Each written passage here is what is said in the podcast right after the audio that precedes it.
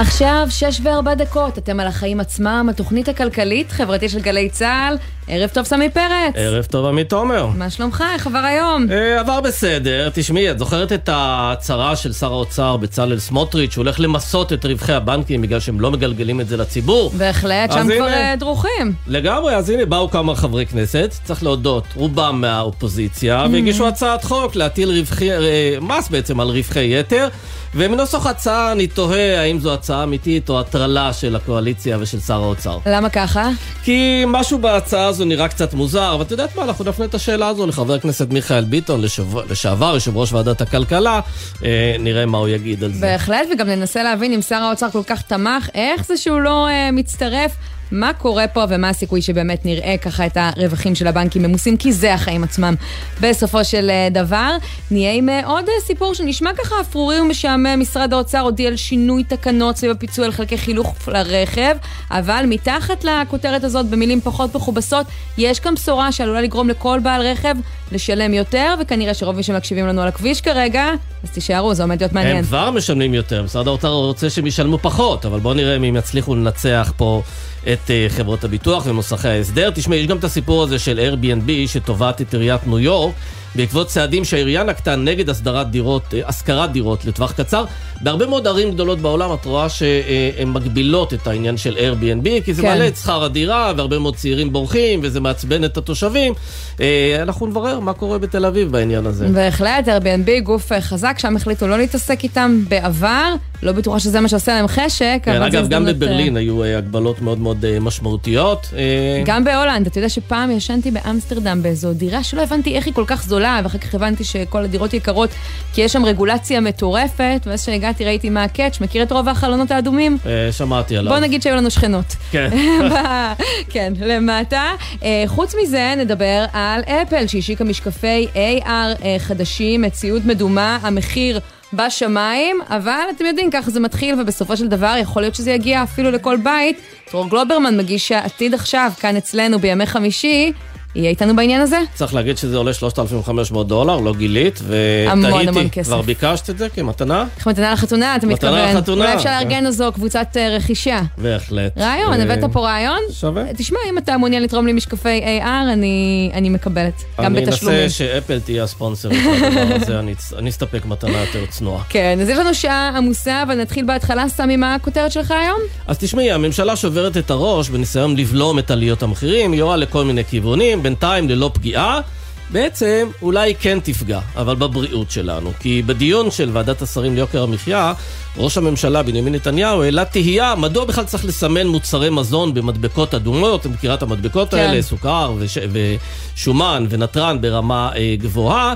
אה, הוא טוען שבאירופה עושים את זה פחות, וזה כנראה על סמך עדויות שהוא שמע מרשת קרפור שמנסה לחדור פה לישראל ולעשות פה השקה, וקשה לה קצת, כי הרבה מאוד מוצרים שהיא רוצה להביא לפה, יש פה 아, בעיות וחסמים. אה, בגלל זה היא העלתה מחירים עכשיו, המחירים שלה לא נמוכים כמו שציפינו, נשמע לי כמו תירוצים. אה, תירוצים, וגם יש פה גם ענייני כשרות, אבל בזה ראש הממשלה לא עסק, אבל בכל מקרה, מה שהוא אומר נתניהו זה שמה שטוב לאירופה טוב לנו. העניין הוא שבדיקה של הכלכלנית הראשית העלתה שמאז שהנהיגו את הרפורמה הזו של סימון מזון בתחילת 2020, אה, הצרכנים הפחיתו את צריכת המזון המזיק ב-33 אלף טון.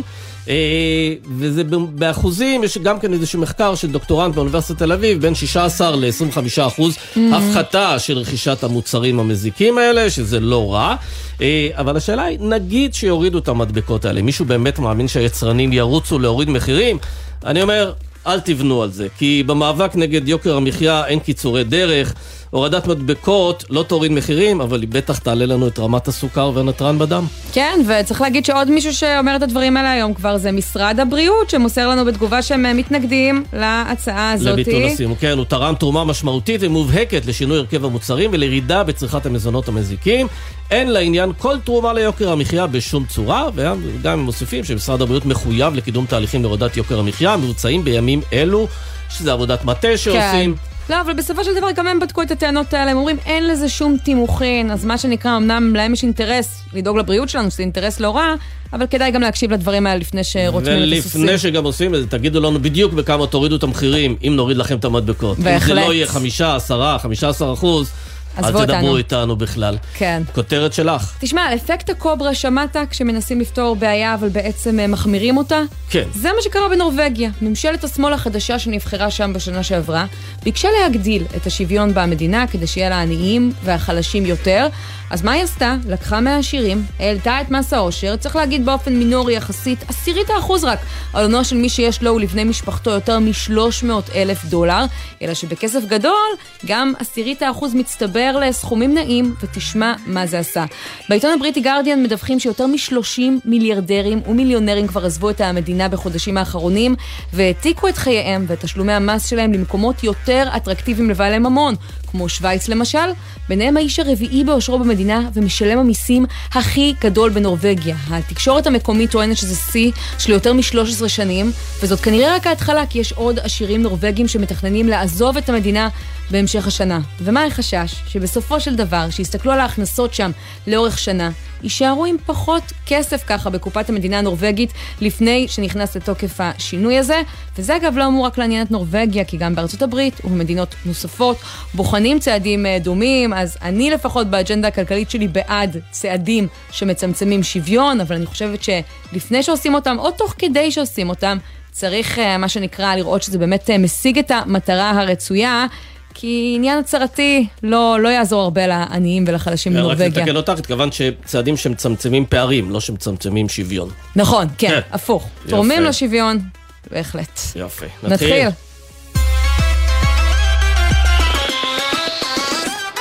אז אחרי ששר האוצר אה, אמר שהוא רוצה כנראה למסות את הרווחים של אה, הבנקים, אה, מיסוי רווחי היתר שלהם, וגם נגיד בנק ישראל בעצם די רמז שהוא רוצה לעשות משהו בעניין הזה אם הבנקים לא יבינו בעצמם ויגלגלו אלינו את הריבית הגבוהה, לא רק באשראי, גם בפקדונות, אז יש היום הצעת חוק למיסוי רווחי יתר על הבנקים. איתנו ישראל פישר, כתבנו לענייני כלכלה.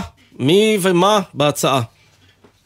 שלום לשניכם. כן, זו שורה של כמה חברי כנסת, גם משה גפני, יושב ראש ועדת הכספים מהקואליציה, ביחד עם יוראי להב הרצנו וולדימיר בליאק מיש עתיד, מיכאל ביטון מהמחנה הממלכתי ונעמה לזיני ממפלגת העבודה, הגישו היום הצעה שלפיה יהיה מס של 75% על רווחי יתר של הבנקים. מה הם אותם רווחי וואו. יתר? כן, מה הם מס אותם אה, רווחי גבוה יתר? מאוד, כן.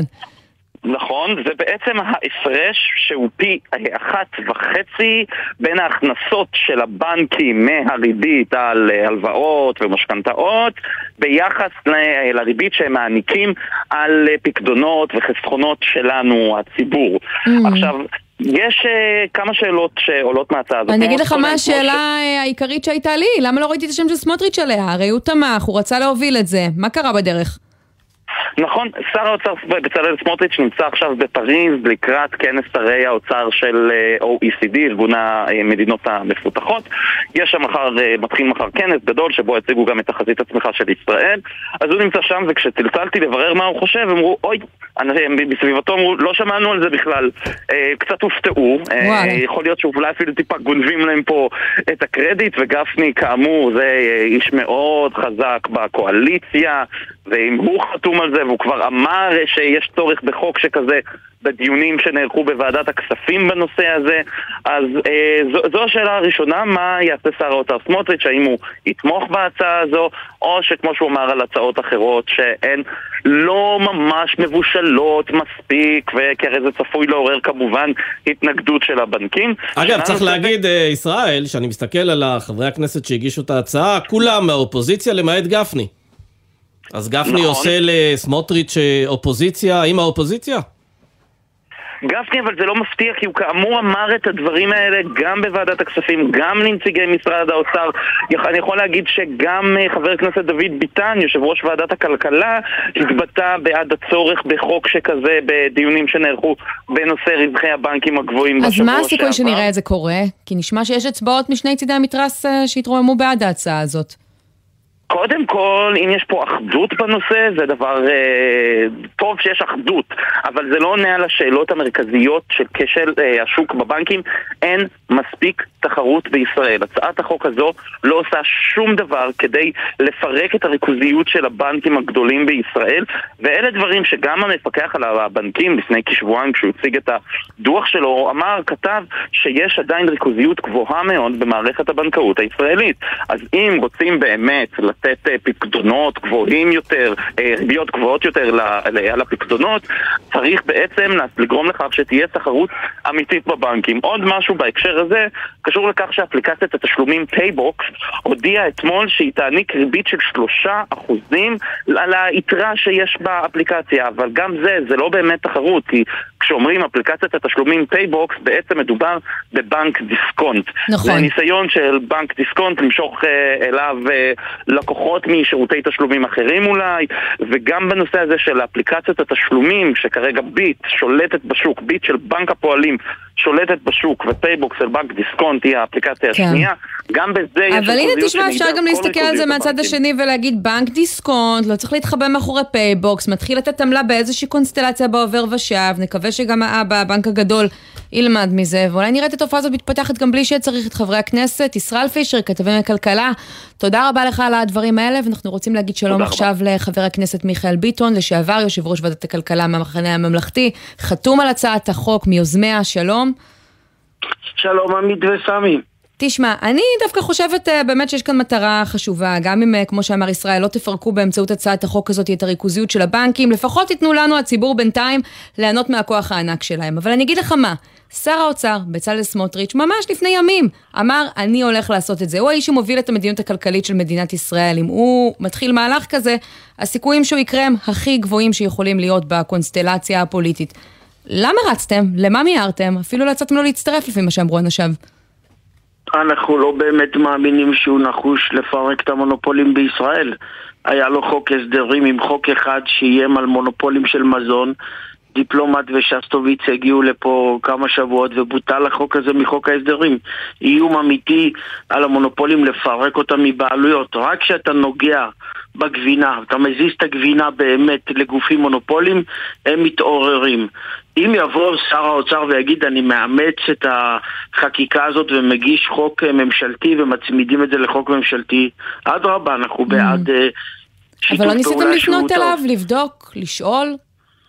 אין מה לבדוק, הם גמרו את תקציב המדינה בלי לשים מיליארדים ליוקר המחיה ואת חוק ההסדרים בלי חוקים למאבק במונופולים. מה יש לבדוק? תביאו תוצאות, תעבדו. כן. חבר אמרתם כנסת... שאתם אה, מביאים חוקים, תביאו אותם. כן, חבר הכנסת ביטון, אני מסתכל על הצעת החוק עצמה, היא בעצם אומרת את הדבר הבא. אם הבנק, אני אפשט את זה, אם הבנק גובה על האשראי 150 מיליון שקלים נגיד, בריבית, אז הוא צריך להחזיר לבעלי הפקדונות 100 מיליון שקלים. ואם זה מעבר לזה, אז ממסים אותו. אבל אתה יודע, כשאתה עושה כזו נוסחה, אה, אתה לא באמת שולט בשאלה למי הבנק ייתן את הריבית הגבוהה על הפקדונות. ויש סיכוי גדול שהוא ייתן את זה דווקא ללקוחות העשירים והטובים, אז אתה תשפר את מצבם, אתה לא תשפר את מצבם של הלקוחות החלשים. השאלה שלך טובה, זה חוק שמגיע בקריאה ראשונה, עובר העמקה בוועדת כלכלה ולא יוצא אותו דבר. אבל אם אתה כבר מדבר על פגיעה בחקיקה של בנקאות, לך לחוקים שפגעו בחלשים. לך לחוק של מאגר נתוני אשראי, שבא ואמר בוא נראה איך אנשים מתנהגים באשראי, ניתן להם הצעות טובות. למי זה הלך? לעשירים. מה קרה לחלשים? אין אשראי. מה הציעה המדינה? שהיא תקים קרן מודרי אשראי ותממן 50 מיליון שקל ערבות מדינה להלוואות mm-hmm. למי שאין לו אשראי. איפה הקרן הזאת שש שנים? לא פעלה. בוועדת כלכלה דאגתי שיהיה מכרז נוסף. מי לא הגיש פעמיים להפעיל את הקרן הזאת, למרות שהוא לא יפסיד שקל? מי? מי, מי לא הגיש לקבל 50 מיליון שקל מהמדינה ולתת למי? שאין אשראי?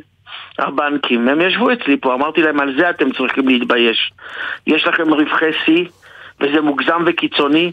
לא יכולתם לשאת בנטל ולהביא במשך שש שנים 50 מיליון שקל כל שנה, להעמיד 300 מיליון שקל אבל הנה, אתה אומר בעצמך, עבדת צמוד עם הבנקים בממשלה, בכנסת אה, האחרונה, באמת ראית מקרוב אה, ככה בשלל דיונים את העבודה. אפילו את הדבר הזה לא הצלחת לגרום להם לעשות בסופו של דבר. אנחנו יודעים שהבנקים הם גדולים, הם חזקים, יש להם לוביסטים. מה הסיכוי שזה יקרה, ההצעה הזאת שאנחנו... עשינו דבר שלא היה מעולם. זה חוק הבנקאות הפתוחה, החוק הכי קשה בכנסת, 80 עמודים אצלי נחקק בוועדת כלכלה.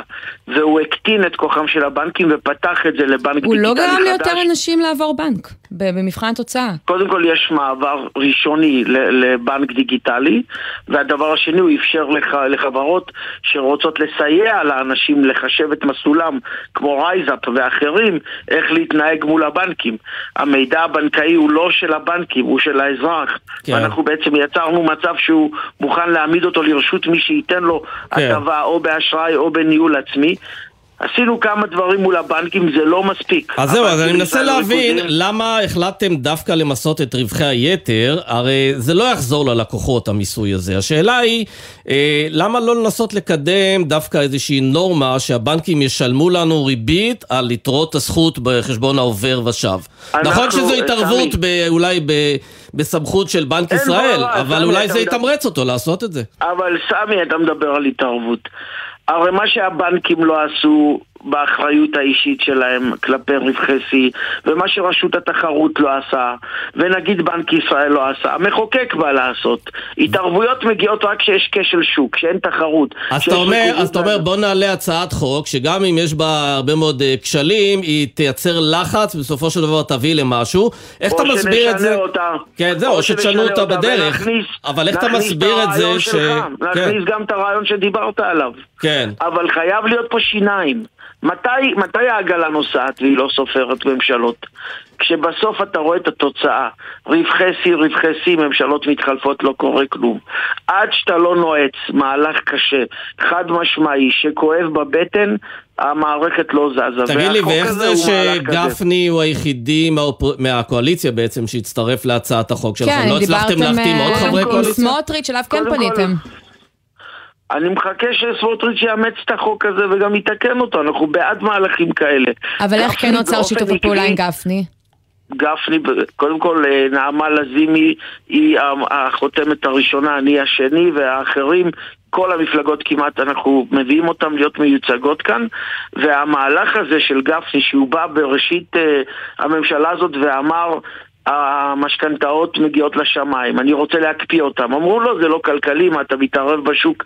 ודאי שמתערבים בשוק. כשאתה עושה מיסוי על דלק, 70% זה התערבות בשוק. Mm. כשאתה מאפשר uh, תשלומי הורים זה התערבות בשוק. כשאתה מאפשר ריכוזיות זה התערבות בשוק.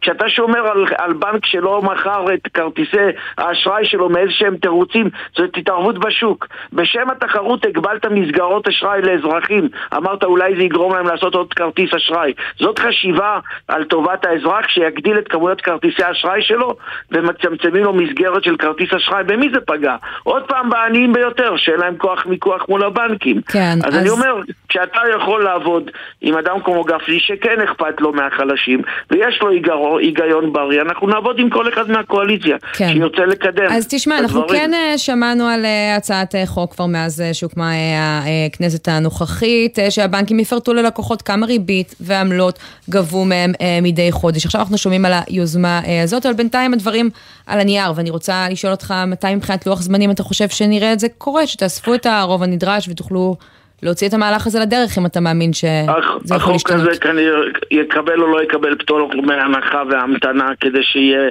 בשל להצבעה במליאה.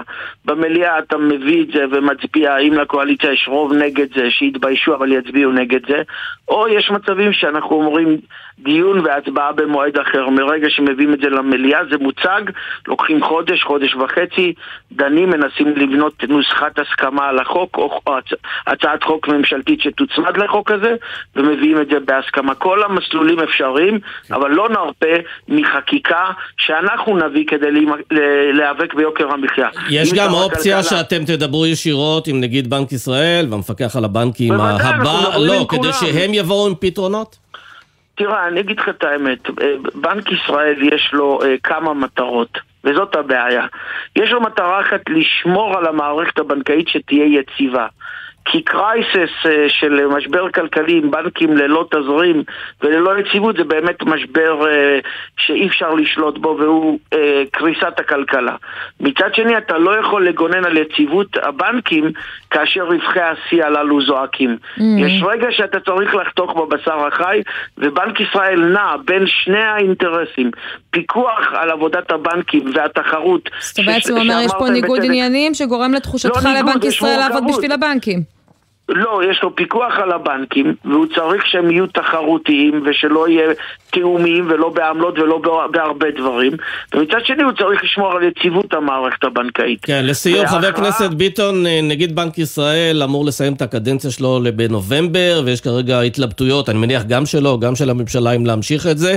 אם אתה צריך להמליך, להמליץ לצדדים מה לעשות, האם לחדש לו את הכהונה, כן או לא, מה אתה ממליץ? מבלי להתייחס לתפקוד אה, טוב או לא טוב של נגיד, אני מאמין בדבר הזה של נוהג כפי שיש רמטכ"ל, שיש לו שלוש שנים בחוק ועוד שנה, והנוהג הרגיל זה ארבע שנים. בימים של משבר, אי ודאות מה יקרה פה בכלכלה, רפורמה משפטית שסיפורה לא נגמר, הקטנת ההכנסות של המדינה ומעמדנו בעולם, יציבות של אנשי מקצוע היא דבר חשוב. כלומר, אתה ממליץ שהוא ימשיך. הנוהג צריך להתקיים. לא צריך לחרוג מהנוהג אה, בימים כאלה. אוקיי, אנחנו נעביר את זה לעיונו של ראש הממשלה, נראה אם הוא יאמץ את ההמלצה. חבר הכנסת מיכאל ביטון, תודה רבה. תודה אתה יודע מה הכותרת שאני מוציאה מהריאיון הזה? מה? הולך להיות סעיף בהצעת החוק על שם סמי פרץ. כן, לא, זה חוק לזימי צריך לקרוא לזה. נמשיך לעקוב.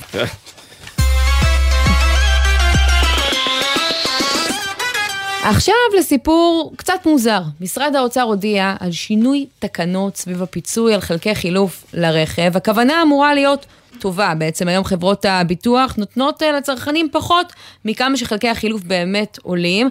אבל דניאל שמיל, כתב התחבורה והרכב של דה מרקר, אתה אה, בעצם אה, מפרסם היום כתבה שאומרת שבטווח הארוך יכול להיות שזה יעלה את התשלומים שלנו, ייקר את הביקור הבא במוסך. שלום.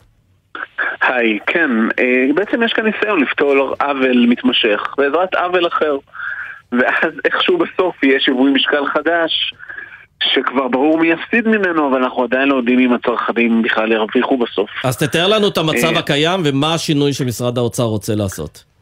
בסדר גמור. אז מה שקורה עכשיו, שאם המכונית שלכם נפגעת בתאונה, יש לכם שתי אפשרויות. אפשרות אחת היא ללכת למוסך הסדר, מוסך שעובד עם חברת הביטוח, ומקבל בעצם פיצוי מחברת הביטוח על התיקון במכונית. אה, אתם למעשה מקבלים את הפיצוי הזה. האפשרות השנייה היא לבחור מוסך בעצמכם, ויש כל מיני תנאים שכן מותרים בחוק, למשל השתתפות עצמית מוגבלת אם המוסך הוא לא מוסך הסדר, אבל עדיין זה מוסך שאתם מכירים וסומכים עליו ואתם יודעים שהוא יעשה עבודה טובה. Mm-hmm. אבל לאחרונה חברות הביטוח התחילו לשנות את, ה, את הכללים. הן אמרו, רגע, המוסכים האלה בעצם מתקינים חלקים בעלות הרבה יותר גבוהה מהעלות שאנחנו מתקינים במוסכי ההסדר ואנחנו לא יכולים לשלם את הסכומים האלה. אז אתם תקבלו פיצוי לפי העלות במוסך ההסדר. כלומר השמאי מגיע ומעריך שהנזק בתאונה נניח בדוגמה הוא 5,000 שקל אבל חברת הביטוח תחזיר 3,000 כי אלה החלפים שהיא יודעת לקנות בזול. אגב וזה הפער לא פחות ש... או יותר בין מחיר המחירון ובין המחיר במוסכי ההסדר? סדר גודל של נגיד 50 אחוז? זהו, אז אתה אומר מחיר, השאלה מי משלם את המחיר, כי בין המחירון, כן, המחירון המלא של חלפים במוס... המחיר, הוא בערך 50% יותר מוסכי הסדר, לפעמים הפערים גדולים יותר, מגיעים אפילו עד 70%, אבל זה מחיר שאף אחד לא משלם בעצם, גם המוסך שקונה את החלפים, המוסך שאינו הסדר ומתקין אותם במכונית שלך, לא משלם את מחיר המחירון. הוא mm. משלם לפי הנחה מסוימת, וגוזר לה את, את הפער הזה בין המחיר המלא לבין ההנחה. אבל לי כמבוטח אולי זה עדיף, משום שאם יש השתתפות עצמית, אז ככל שהסכום הוא גבוה יותר, כך הסיכוי שאני אצטרך לשלם את ההשתתפות העצמית הוא גדול יותר. תראה, השתתפות העצמית היא, היא בדרך כלל אה, מוגבלת, כן? אתה, יש סכום מסוים וזה פחות משנה הנזק בתאונה. אה, דווקא סכום מינימום, כן? דווקא אם התאונה קלה מאוד, לא, בכלל לא כדאי להפעיל את הביטוח ואתה ישר משלם על התיקון. Mm-hmm. מה שקורה שאולי, אולי אנחנו נתחיל לראות שינוי בשיטת מחירי החלפים בארץ. במקום מחירון מאוד גבוה ומנופח שממנו גוזרים הנחות, נראה משהו אחר, נראה מחירים ריאליים יותר לחלפים, כי בעצם השיטה הזאת תחייב את השמאים לתת לחלפים מחירים אמיתיים. בעצם הם יצטרכו לברר בכמה חברות הביטוח יכולות לקנות את החלפים האלה ולתמחר את התיקון בהתאם. כן. אבל המוסכים נפגעים. המוסכים בעצם מאבדים כאן חלק גדול ממטה לחמם, ויהיה לזה פיצוי כלשהו, ויכול להיות שהפיצוי יהיה במקום בכלל לא צפוי, בשעת עבודה במוסך. זה אומר שגם אם יש תיקון שבכלל לא קשור לתאונה, אני בא למוסך להחליף שמנים, או לבדיקה שגרתית, היא תעלה לי יותר, כשעת העבודה תעלה. אם, החל... אם מרוויחים פחות מהחלפים, משהו אחר יפצה על זה, וזו תהיה שעת העבודה. כן, כן אגב, בחברות הביטוח בכלל אה, הפסידו בשנה האחרונה בתחום הזה של הביטוח, נכון? נכון. כן, קורה משהו מאוד, אה, קורה משהו מאוד מעניין בעצם, שה... גם אחרי החלפים בכלל מאוד עלו, גם עבורם, גם אחרי ההנחות הם קונים חלפים יקרים יותר כי יש עלייה של מחירי חלקי החילוף, יש יותר גנבות, יש יותר תאונות אה, מכל הסוגים, גם תאונות קשות, אבל גם באמת תאונות נזק שחברות הביטוח אה, מתקנות, ולכן למרות שהן מעלות את הפוליסה, הן עדיין אה, מרוויחות בתחום, הן עדיין מפסידות בתחום הזה. לא צריך לדאוג להן, כן, חברות רווחיות מאוד, אבל בתחום ביטוח הרכב הן הפסדיות, ולכן אנחנו גם רואים את הפוליסות ממשיכות לעלות. כן. אולי משהו בתקנה הזאת קצת ירסן את זה ויעצור את עליית מחירי הפוליסות לרכב. אז דניאל, תישאר איתנו, אנחנו רוצים לצרף אלינו את רונן אה, לוי, יושב ראש אה, איגוד המוסכים, איתנו על הקו עכשיו, שלום. אהלן. אה, רונן, שמעת אה, לא. אולי את אה, התחזית של דניאל? אתה שומע אותנו, רונן? כן, שומע אותך מצוין. שלום. כן, זאת עמית, זאת עמית, וכן, סמי כאן לצידי. דניאל שמיל, אני לא יודעת אם שמעת את דברי ההקדמה שלו, בעצם אומר, בעקבות השינוי הזה במחירי החלפים, יכול להיות שנשלם יותר על שעות העבודה במוסך. ואני שואלת אותך, יש באמת דברים בגו? אנחנו בקרוב נראה התייקרות במוסכים? לדעתי לא, אני חושב שכל הספינים האלה שעכשיו מופיע המפקח על הביטוח לא, לא יקרו. כיוון שכרגע מנסים כל הזמן להגדיל את הפער בהשתתפות עצמית בין אה, מוסך הסדר למוסך שהוא לא בהסדר ועכשיו זה בטירוף של החלקים ולא ב... בעצם זה לחסום מתחרים של כל מיני אנשים ש... שחברות הביטוח טוב להם איתם ועושים את זה כרגע דרך העניין של המחיר של החלפים. המחיר של החלפים בסופו של דבר הנכונים, או מה שצריך להיות, היה נכון אם אה, כל המוסכים היו פתוחים באופן שוויוני לכל הציבור, והמוסך היה יכול להיבחר. תסביר. אבל אנחנו יודעים שהמוסכים בוחרים אם להיות מוסך הסדר או להיות מוסך עצמאי שלא קשור לחברות הביטוח. מה פתאום? זה אתם יודעים, כי זה מה שמוכרים לכם. אני אראה לכם מיליון מכתבים של מוסכים לחברות ביטוח, תכניסו אותי להסדר, תפתחו לי את האופציה להיבחר. ולתקן מכוניות. ואומרים להם, לא, יש לנו מספיק באזור הזה. אני לא מבין איך חברת ביטוח, מה יבואן רכב, שהיא אומרת לו, יש לי מספיק באזור הזה. אני לא מצליח להבין את, ה... את השיטה הזו. זה לא, לא קשור לשום דבר. ולמה חברת הביטוח לא, לא רוצה שיהיו לה כמה ספקים כאלה? סליחה? ולמה חברת הביטוח לא רוצה שיהיו לה כמה מוסכים באותו אזור, ואז היא יכולה אפילו לתחר ביניהם? לשאול אותם, איזה קשרים, איזה קשרים יש להם כל מיני במוסך הזה או אחר. Mm. לשאול אותם. אז תסביר לי אבל כי אני... לא שצריך לשאול אותנו, העובדתית, עובדתית הם לא מקבלים. עובדתית עכשיו שאנחנו מנסים בכנסת להסביר את זה שהם יקבלו, הם לא מסכימים. אז הוא לשאול אותם. ולבוא עם הספינים, והכי... רגע, אבל כל האירוע של מוסכי הסדר... מנהל הביטוח רונן, כל האירוע של מוס... תני לי רק להשלים, אבל תני לי רק להשלים, כי זה חשוב להיאמר. שהמנצח על כל החגיגה הקרטלית הזו זה הממונה על הביטוח. לא תסבירי לי עכשיו למה לא לקבל, למה לא לקבל מוסכים. אתה קורא לזה קרטל, רגע שנייה רונן, אתה קורא לזה קרטל, אבל בסופו של דבר זה לא ממש משנה את הסטטוס קוו בעניין מוסכי ההסדר, זה משנה את הסטטוס קוו בעניין התמחור, ואני שואלת איך זה אמור להתגלגל לזה שאם אני מגיעה... לא, לא, אם עכשיו כולם יהיו בהסדר, הם יקבלו את אותם מחירים. אנחנו הסכמנו לאותם הנחות שכל המוסכים ייתנו, וזה הגיע גם לכנסת, זה הוסכם, כאילו, כולם הסכימו, חברות הביטוח לא מסכימו. והממונה על הביטוח הולך איתם בעניין הזה. דניאל, רצית להעיר משהו. את אותו מחיר, מה שהם עכשיו הוא רוצה לתת, רק, רק ל, להגדיל את הפער בהשתתפות העצמית דרך העניין של ההנחות. ובכל זאת לחסום את המוסכים. זאת אומרת, לקבל הנחה גם למי שהוא חוסם אותו, גם למי שהוא חוסם אותו, זה בלתי... בלתי נתפס. רגע, אבל למה לך זה מפריע עם ה... לא, לא, אבל רונן, אני מנסה להבין למה לך זה לא אכפת עם החלק חילוף. רונן, אני רוצה להבין למה לא לך... אבל תן, רגע, לא תן לשאול. שאלה, לא, הקשבנו אבל תן לתשובה, רק לשאול כן. שאלה, למה אכפת לך שהחלק חילוף לא ישולם לפי מחיר שוק? לא. אין לנו שום בעיה עם זה, תפתח את ה- את המוסך, כל השוק לכל המוסכים. הפוך, אני אומר שאנחנו מסכימים, אתה אומר זה מפריע. אתה לא שמעת שאמרתי זה מפריע לי. כן, אתה אומר שזה לא מפריע לך. אנחנו מסכימים שהמחיר יהיה יותר נמוך, שיפתחו את ה- תפתחו את הדלתות של המוסכים לכל הלקוחות. באופן שוויוני, יש בישראל 1,800 מוסכים שעובדים עם פחחות. כלומר, בעצם אה, לבטל את 130 או הרעיון של... 200, אה, נותנים להם לעבוד. אתה בעצם אומר בוא נבטל את הרעיון של מוסך הסדר ושכולם יהיו מוסכי הסדר. ודאי, ודאי. כלומר, אתם, למה כשאתם מקבלים את אותו מחיר אתם עדיין לא מוכנים לפתוח את הדלתות של אותם מוסכים? מוכנים לתת לכם הנחות. מתחננים לתת לכם הנחות. Mm, אז למה אתה, למה המפקח על הביטוח, אה, למה המפקח על הביטוח יוצא עם הספינים האלה עוד פעם ועוד פעם? בשביל לחסל מתחרים, אני לא מצליח להבין. אבל כל. המוסכים הם באותה רמת איכות? אתה יכול להעיד על המתחרים שלך שכולם באותה רמה כמו שלך? סליחה, יש מדינה, היא נותנת רישיונות לאנשים, ואני לא מכיר, אני לא... אם עכשיו מוסך לא בסדר, טפלו בו. מה זה קשור?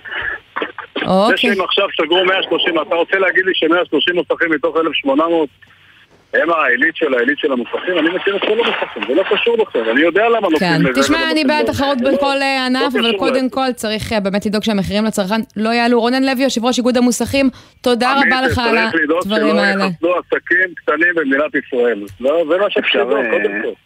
אפשר לסיים עם איזה משהו אופטימי אולי? לך על זה, דניאל. במשפט, קדימה. לא, כי אני מרגיש שרונן מתפרץ לדלת פתוחה, כי הרי ברור לגמרי שעם כל המחירים של כל כבר יהיה אפשר לפצות רק על מחירי חלפים כמו שחברות הביטוח קונות אותם, בעצם יהיה מחירון חדש. אז אי אפשר יהיה למנוע ממוסך להיות מוסך הסדר. אז אחד הדברים שמנסים לקדם באוצר, ואני מקווה שיצליחו, וזה לא ספין כמו שרונן קורא לזה, זה שבעצם כל מוסך שעומד בקריטריונים מסוימים יוכל להיות מוסך הסדר. כלומר, תוכל לתקן את המכונית בכל מקום, ולקבל פיצוי שהוא פיצוי הוגן. דניאל, רשמנו את זה. אימצנו את זה, ואני מקווה שגם המפקח על הביטוח מקשיב לזה והולך על הרעיון, וגם רשות התחרות, כי יכול להיות שיש פה גם עניין נגבלי. תודה. לגמרי. יוצאים לכמה הודעות ואז נהיה עם המאבק בין Airbnb לעיריית ניו יורק ומשקפי ה-AR החדשים של אפל, כל הפרטים וגם כמה זה יעלה לכם. אולי לא כדאי שתפתחו את הארנק, כבר חוזרים.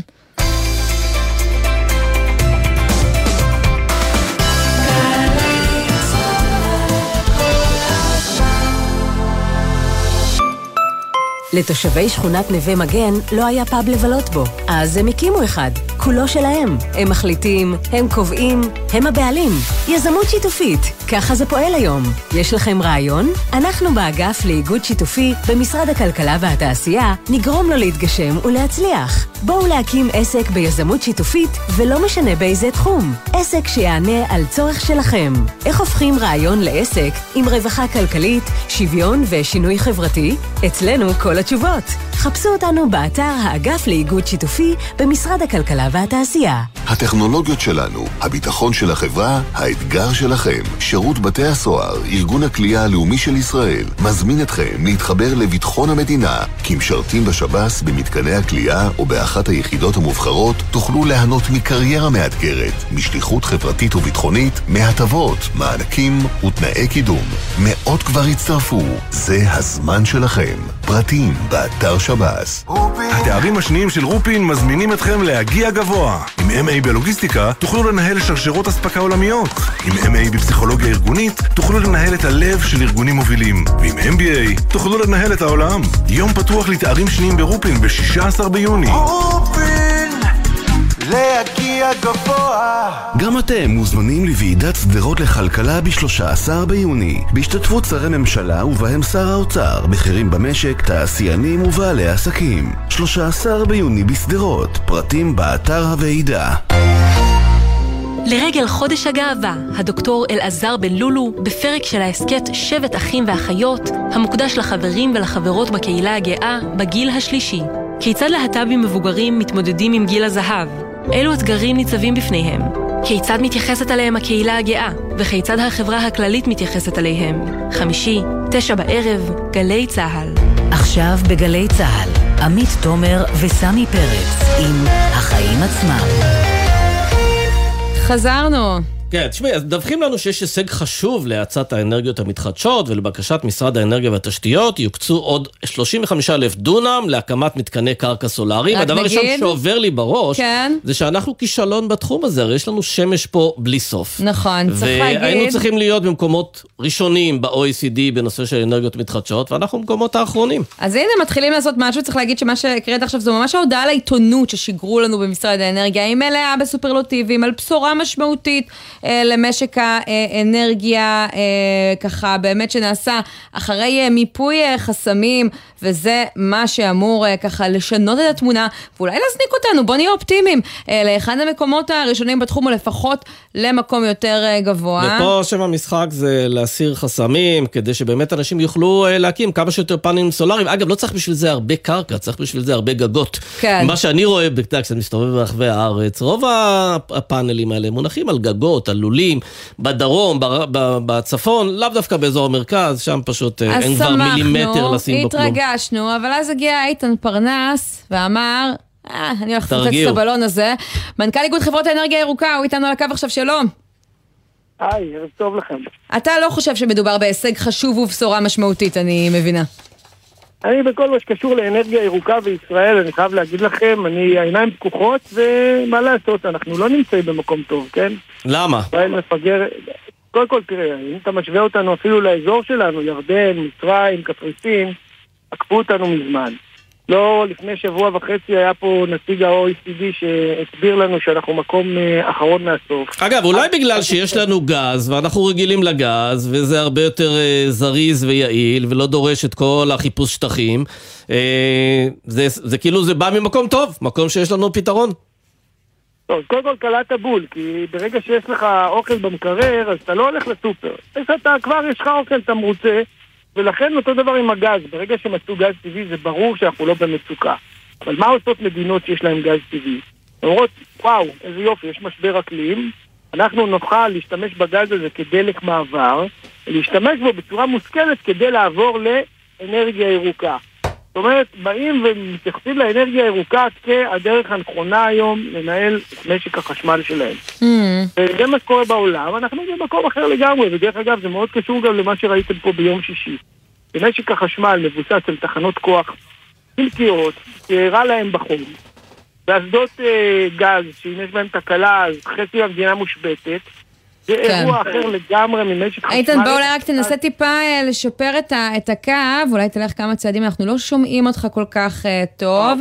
אני אגיד אה, בינתיים שזה נשמע ממה שאתה אומר שאתה אה, חושב שמדובר כן אה, בצעד נכון, בכיוון הנכון, אבל הוא קטן מדי.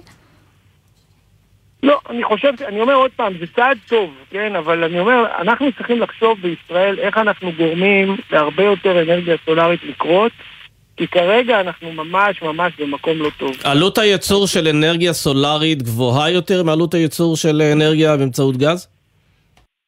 בהחלט, אבל תלוי באיזה גודל מתקן, ועוד פעם, תלוי מה לקחת בחשבון. אם אתה נמצא באנגליה, יש בה חצי מכמות השמש של ישראל, אבל אם אתה נמצא במשרד האוצר האנגלי שמכיר בזה שיש משבר אקלים, ויש עלויות חיצוניות לדלק, אז אתה בא ועושה חשבון אחר ממה שעושים פה בישראל. אנחנו מתעלמים, למעשה החשבונאות הישראלית שבגללה התחום של האנרגיה הירוקה לא צומח, מתעלם לגמרי מהנזקים שהדלקים עושים. תגיד, אני רוצה... אה, מה זה? אני אומר, ברגע שאתה מתעלם מהחשבון הנכון הזה, של לראות את הנזק שהדלקים עושים, אז באמת, תמיד הדלקים יהיו יותר זולים מהאנרגיה הירוקה, שאתה צריך לשלם לפעמים גם על גג סולארי, לפעמים. הקילוואט סולארי עולה פי שלוש. כן. מהקילוואט של גז, אבל יש הרבה מאוד, אה, הרבה מאוד נזקים שהגז עושה, החל מזה שמוציאים אותו מהים ועד למה קורה איתו בסוף. אז הסברת. את החשיבות אה, של זה, והזכרת גם את אה, נושא הפסקת החשמל שהייתה בסוף השבוע, ואמרת זה אחד מהדברים שלא יכולים למנוע אה, מקרים כאלה, ואני רוצה לשאול אותך על אה, דבר שאמר אה, כאן אה, בתחילת השבוע אה, מנכ"ל פורום יצרני החשמל אה, מגז אה, טבעי, הוא אמר, זה יכול לחזור אלינו מה שראינו בסוף השבוע ביולי-אוגוסט, נותר רק להתפלל לחסדי שמיים, ואני רוצה לשאול אותך אם גם אה, זו התחזית הקודרת שלך. לא צריך להתפלל לחסדי שמיים, צריך לעשות מה שאנשים חכמים עושים. במשק חשמל שרוצה להתמודד עם אירועים קיצוניים של מזג אוויר, צריך להכניס גמישות. גמישות זה להכניס אגירת אנרגיה רואים את זה בכל העולם. ברגע שיש לך הרבה מאוד מתקני ייצור, יש לך הרבה מאוד צוללות, אתה יודע להתגבר על... אבל הדברים האלה לוקחים שנים, כלומר אי אפשר לתקן את זה לקיץ הקרוב, גם אם אה, היו עושים את זה בראש סדר העדיפויות של המדינה. הקיץ הקרוב הוא, הוא כבר כאן, נכון? אבל בוא נניח שנתפלל ונעבור את הקיץ הקרוב. גם בקיץ הבא לא יהיה שום פתרון אם לא נתחיל כן. עכשיו. כן, למרות ששוב, יש יעדים למדינה לגבי המרכיב של שימוש באנרגיות אה, מתחדשות, והיא עדיין לא עומדת ביעדים האלה. אה, היא צריכה פשוט לשנות את הקריטריונים, את מערך התמריצים? המדינה קודם כל צריכה להציג תוכנית עבודה עם יעדים כמותיים, למדוד את עצמה ולבדוק כל שנה אם היא עמדה בהם כרגע, זה הכל הצהרות, יעדים שמסתירים איתם כל פעם שיש ועידת אקלים, ועוד מעט יש בחודש נובמבר יש ועידת אקלים כן. לאו"ם, עוד פעם נשמע הצהרות ונדבר על מספרים גבוהים גבוהים ואנחנו בסוף כאן נכשלים, זה המסר. כן, נראה לי שלצערי התחזית הזאת די מדויקת, ראינו אותה כבר כמה פעמים. איתן פרנס, מנכ"ל איגוד חברות האנרגיה הירוקה, תודה רבה לך שהיית אה, איתנו, ונקווה שנשמע עוד בשורות משמעותיות והישגים חשובים בתחום הזה, בקרוב. תודה. תודה רבה.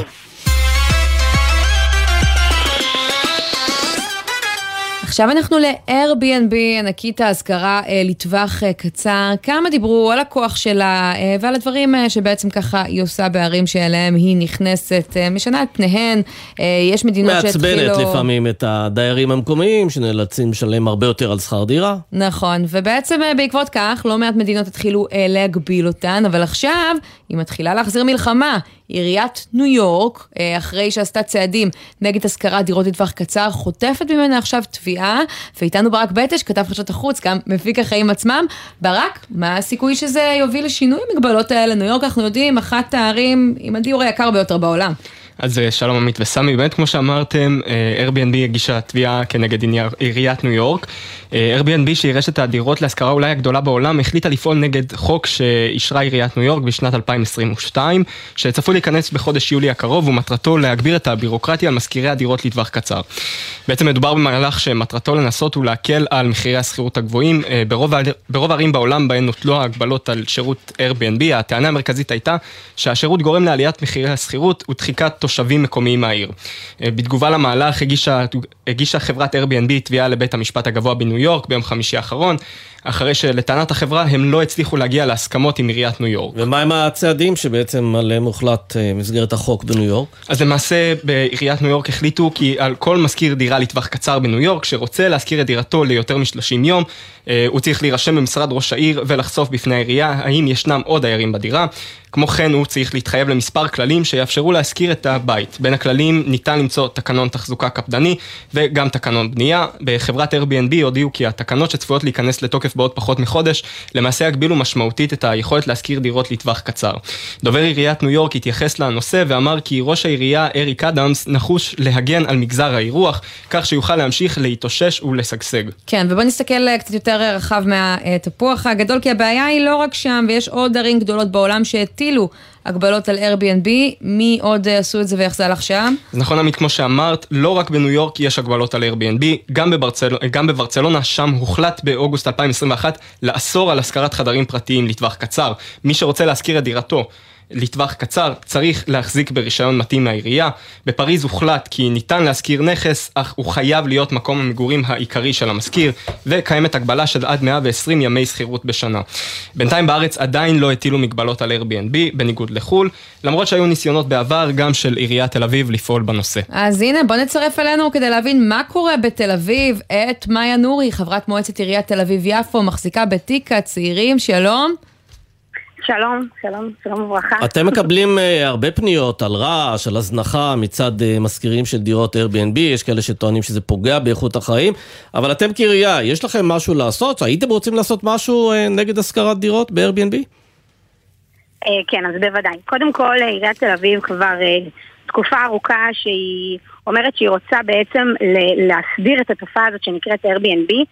בעיקר להפוך אותה לתופעה שהיא יותר אותנטית, שאנשים משכירים את הדירות שלהם רק אם הם אה, נוסעים לתקופה קצרה להורים או חוזרים, ושזה עדיין ישמש כהדירה העיקרית ש, שבה הם גרים. בתל אביב צריך רק להגיד, יש משהו, סדר גודל של 13 אלף דירות, 13 אלף דירות Airbnb, ואת יודעת להגיד אם רוב הדירות האלה פשוט משקיעים קנו דירה והם עושים את זה כל השנה?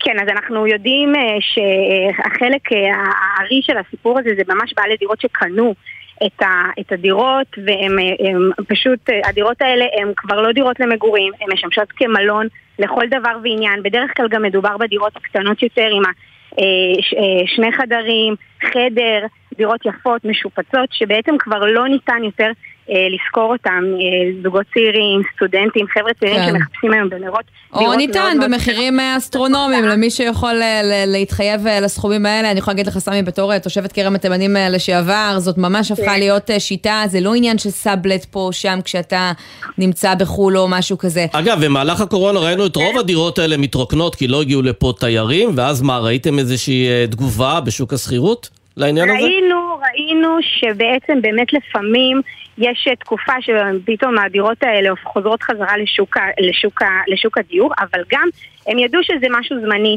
אז זה היה רק לחצי שנה, שנה, וברגע שעונת התיירות חזרה והקורונה אה, אה, כבר לא איתנו, אז אנשים, אה, אז ה-Airbnb חוזר ובגדול.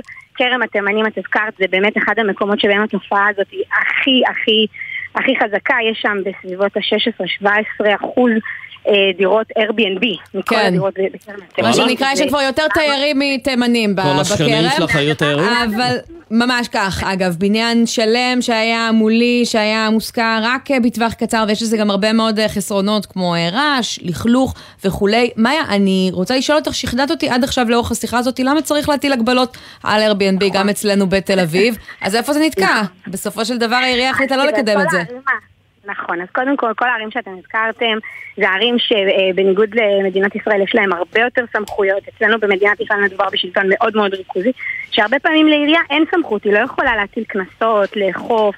אה, לבקש אה, רישיונות, זה לא דברים שהם בסמכותה, חייבים בשביל זה חקיקה ראשית, ברורה, שמטילה הגבלות ומסבירה את הסיפור הזה של ה-Airbnb אחת ולתמיד במדינת ישראל. אנחנו בעיריית תל אביב כתבנו הצעת חוק והבאנו אותה לכנסת שתעביר אותה, אנחנו כתבנו אותה בעצמנו, נתנו אפילו אוטונומיה לכל רשות להחליט לבד אם היא רוצה אה, או לא רוצה להסדיר את הסיפור הזה. אז מי יתנגד לזה? הרי בתי המלון ודאי ישמחו שיהיו מגבלות על Airbnb.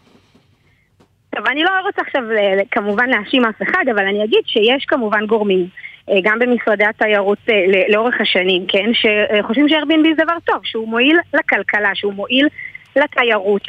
אה, שהוא לוחץ אבל... קצת את המחירים של בתי המלון בתל אביב כלפי מטה?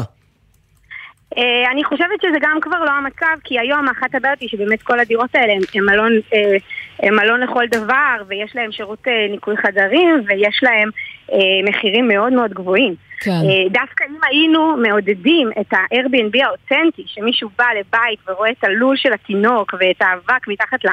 ספה, וזה בית אמיתי שמישהו גר בו, זה גם היה עוזר לשוכר לשלם את שכר הדירה, וזה גם... אבל את אומרת, לא היה... התמודדתם בכלל מול Airbnb עצמה, עוד הייתם לא, בשלב השליחים. אז אנחנו אה, בוודאי, שקודם כל אנחנו הטלנו, עכשיו אנחנו, צו הארנונה, אנחנו כבר כמה שנים ניסינו לקדם את זה, אבל רק עכשיו זה אושר אה, במשרד הפנים. יש לנו סעיף ארנונה מיוחד לדירות נופש, שהוא mm-hmm. בעצם הרבה יותר גבוה.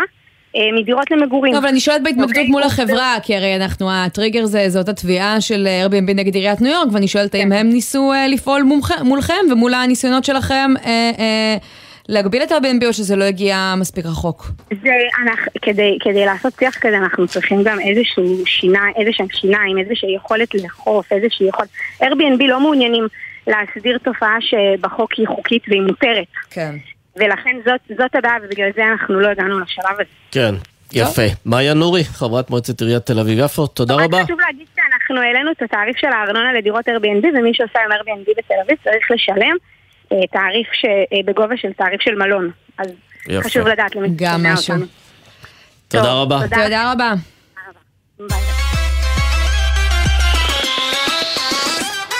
יש לי סיפור... 3,500 דולר יש לך? לא, אבל יש לי סיפור טוב על מציאות רבודה, האמת. דברי. ממש. לפני כמה שנים הייתי בניס, בתערוכה, ונתקלתי, זה עוד היה חדש, במשקפי AR, מציאות רבודה, איזה סטארט-אפ שעבד איתם ועשה כל מיני אה, דברים אה, רפואיים והנגשות, אבל גם היו שם כל מיני משחקים שהם הראו בתערוכה. נגנבתי על זה בטירוף, הסתכלתי על בן אדם מישראל, אמרתי לו, תקשיב, כשאנחנו חוזרים אתה בא אליי הביתה. אני חייבת להראות את זה לחברים שלי. מסיבת היום הולדת לשותף, הוא הגיע ב-11 בלילה, עם חליפה, אחרי האירוע הזה, וכולם נורא התלהבו ושיחקו עם המשקפי AR, זה היה ערב מדהים. עכשיו, יכול להיות שזה יהיה בכל בית, אבל יש לזה תג מחיר גבוה, אמרת, 3,500 דולר. אנחנו עם דרור גלוברמן, מגיש העתיד עכשיו בגלי צה"ל ונקסט בקשת 12, אז אפל באמת השיקו אה, משקפי AR חדשים. היית קונה כזה דבר, תגיד? אה, כן ולא. עכשיו ממש לא, בעוד אה, שנה בוא נדבר על זה עוד פעם. כי המחיר ירד? אוקיי, אז זה ישתפר. אה, זה לא רק המחיר ירד, אני רוצה שהמחיר ירד, שהמוצר ישתפר, שהוא יהיה קל ונוח יותר, והכי חשוב, הסיבה שאפל מוציאה את זה עכשיו, היא לא בעצם מדברת אלינו, היא מדברת אל קהיליית המפתחים, שזה קהילייה שאנחנו רגילים לא לחשוב עליה יותר מדי, אבל כשתפתחי, סליחה על הרעש, כשתפתחי את חנות האפליקציות בתוך הטלפון שלך, זה בעצם הכוח של הטלפון, העובדה שיש כאן מיליונים של אנשים שמפתחים כל מיני אפליקציות שהופכות את הטלפון שלך למכשיר על שעושה הכל. Mm. אפל רוצה עכשיו לקרוץ לחבר'ה האלה ולהגיד להם בוא בוא בוא, יש מכשיר חדש בשכונה, תפתחו לנו אפליקציות לזה, וכשאנחנו נשיק עוד במחיר הגיוני לכולם, זה יבוא כבר עם בוכטה של אפליקציות, ואז אנחנו נדבר על משוואה אחרת לגמרי. אז עודדת את כל מי שאין לו 3,500 דולר קודם כל, אתה אומר עוד אין שם הרבה חוץ מלהגיד יש לי את המשקפיים האלה, גם זה שירות אה, לציבור, אבל דרור, אתה יודע... כן, מה? קצת, קצת, אני, כן מציין את, את חברת סימפלי הישראלית, לשעבר ג'וי-טיונס, שמלמדת אה, נגינה, ועושה את זה נפלא. אז האפליקציה עכשיו זה לא ללמוד דרך האייפד נגיד, אלא ממש דרך המשקפיים להסתכל על הגיטרה שלך, והסימונים היכן להניח את האצבעות מופיעים על הגיטרה האמיתית שלך, אתה פשוט רואה אותם במשקפיים. זהו, זה מה שרציתי לשאול, כי אני סיפרתי את הסיפור על משקפי ה-VR לפני אה, מספר שנים שנחתו אצלי בבית של איזה סטארט-אפ, אבל אני מניחה שדברים אה, התפתחו מאז, ולאפל יש עוד uh, חידושים. כן, אז אנחנו רגילים אולי לחשוב על VR, AR, טומטו, טומטו, אבל ממש לא, זה עולם אחר לגמרי, זה נראה דומה, אבל VR הם בעצם המשקפיים אטומים, זה בעצם מין עולם קולנוע שאת נכנסת אליו, את רק בתוכו, את מבודדת לחלוטין ממה שסביבך, אה, ויש גבול לכמה זמן אנחנו יכולים להיות בתוך עולם כזה, כן? כן. אחרי שעה, שעה וחצי, עד כאן, מספיק. האמת, זה נראה לי, זה נראה לי מוצר משלים לאייפון. באייפון אומרים בוא תתחבר לכל מה שאתה רוצה, במשקפיים האלה אתה אומר בוא תתנתק מהעולם. נכון, ולא אמרתי עוד שזה מציק בטח על העיניים ועל האף וכבד על העורף.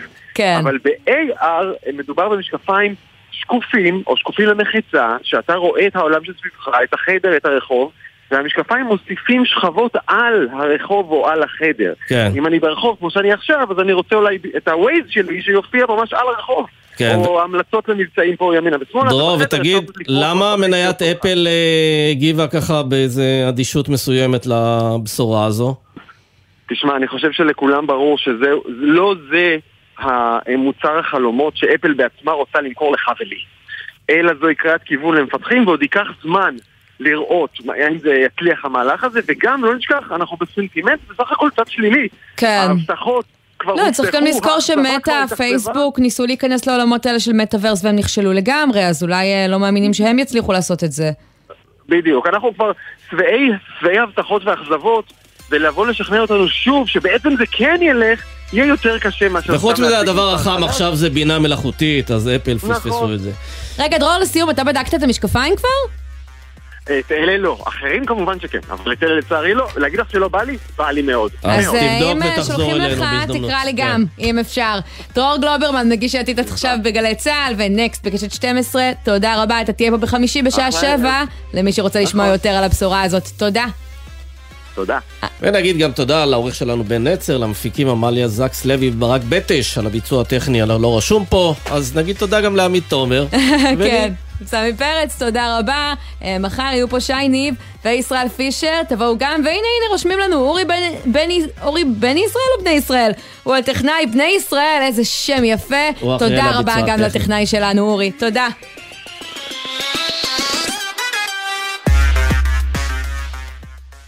בחסות הפניקס סמארט, המעניקה עד 45% הנחה בביטוח המקיף. כוכבית 5432, או חפשו הפניקס סמארט בגוגל. כפוף לתקנון המבצע, הפניקס חברה לביטוח בע"מ. בחסות אוטודיפו, המציעה מצברים לרכב עד השעה 9 בערב בסניפי הרשת, כולל התקנה חינם. כי כדי להחליף מצבר, לא צריך להחליף לשעות עבודה יותר נוחות. אוטודיפו.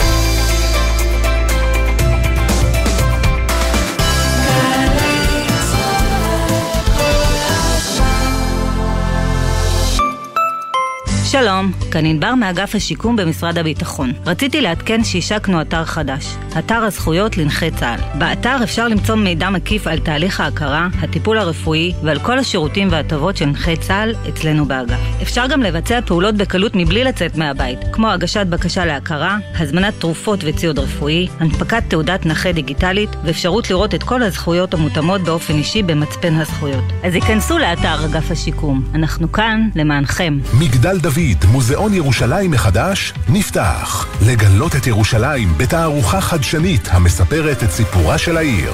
פרטים באתר. להודות על שנה של עשייה בתשדיר של 30 שניות? צריך לפחות שבוע. שבוע ההצדעה לשירות הלאומי-אזרחי. מתנדבים ומתנדבות, אנו שמחים להזמינכם לשבוע ההצדעה, שיתקיים מ-4 עד 8 ביוני, ט"ו עד י"ט בסיוון. בואו ליהנות מהאירוע המרכזי בבריכת הסולטן. חפשו שבוע ההצדעה ומהרו להירשם. השירות הלאומי-אזרחי, לשרת, להשפיע, להוביל. חדש במכללת עזריאלי, תואר ראשון בהנדסה אזרחית. אתם מוזמנים להצטרף לחממה למהנדסי העתיד ולמהנדסות העתיד, ותוכלו לצאת עם תואר שאפשר לבנות עליו. עזריאלי, מכללה אקדמית להנדסה, ירושלים. לפרטים כוכבי 9087. גם כשאת מסיעה את הילדה לחוג, הולך הרגל עלול לטעות ולהתפרץ פתאום לכביש. עשרה כמה שפחות זה פי שניים סיכוי לחיות. בייחוד בתוך העיר, סעו לאט יותר. לא מתים מזה, כי כולנו יחד מחויבים לאנשים שבדרך. לפרטים נוספים חפשו אסקרלבד. קובי אפללו במופע חגיגי עם כל הלהיטים מכל התקופות. מה הייתי עושה בלעדייך? אורחת ליטל שוורס, חמישי, תשע בערב באמפי שוני, ובקרוב בגלי צה"ל. מיד אחרי החדשות.